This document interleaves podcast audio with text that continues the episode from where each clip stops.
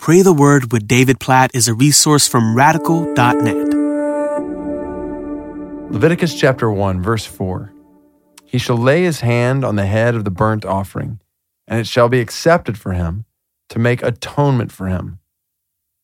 Thus begins a book that is oftentimes skipped over in the Bible, that's not read very often, or even maybe taken very seriously, the book of Leviticus, because we see a variety of things in this book that don't seem to make sense to us or don't seem to apply to our lives.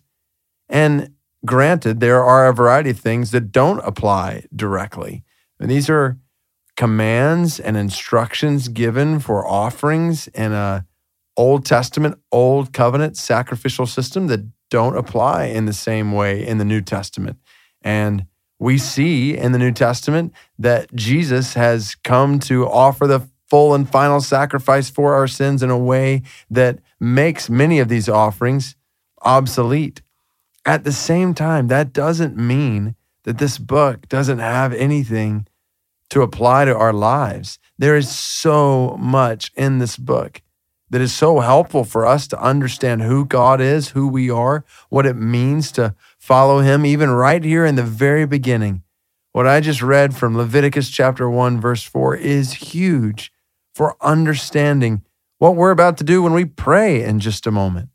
The whole picture here from the very beginning of Leviticus is God, the end of Exodus, dwells in his glory among his people in a tabernacle basically a picture of his presence dwelling with the Israelites. The reality is, though, the Israelites were sinful people. So, how could a holy God dwell in the midst of sinful people?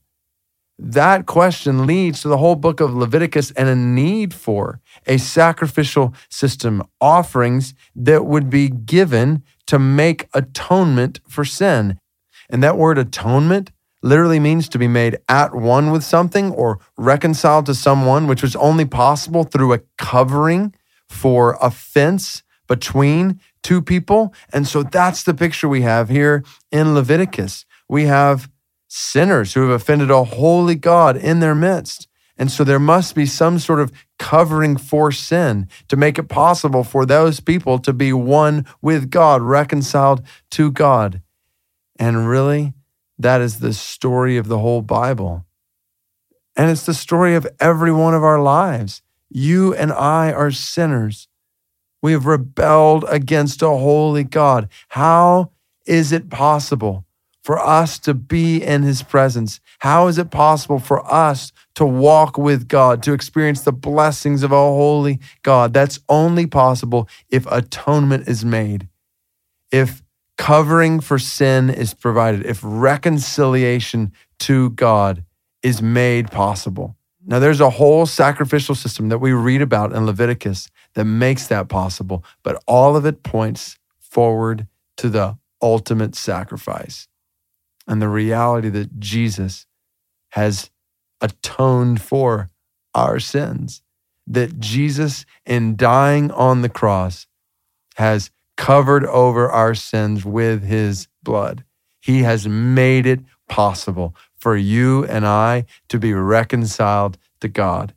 Jesus, unlike any other religious leader in the history of the world, Old Testament, other religions, he has atoned for sin. He has lived a perfect life. He has died a sacrificial death for sinners. He has risen from the grave in victory over sin and death. And so Leviticus shouts from the very beginning a sacrifice is needed for atonement. And the rest of the Bible makes clear a sacrifice has been offered ultimately in Jesus. So Leviticus from the very beginning just causes us to praise God Thank you, oh God, for making it possible for us to be with you. Even the fact that we are praying right now is only possible because of the atonement that has been made by Christ's blood on the cross for our sins. So, Lord Jesus, we praise you.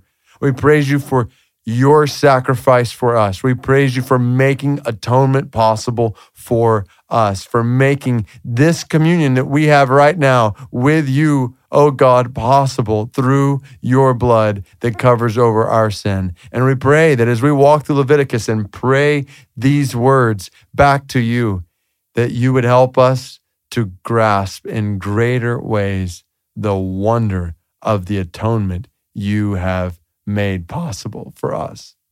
In Jesus' name we pray. Amen.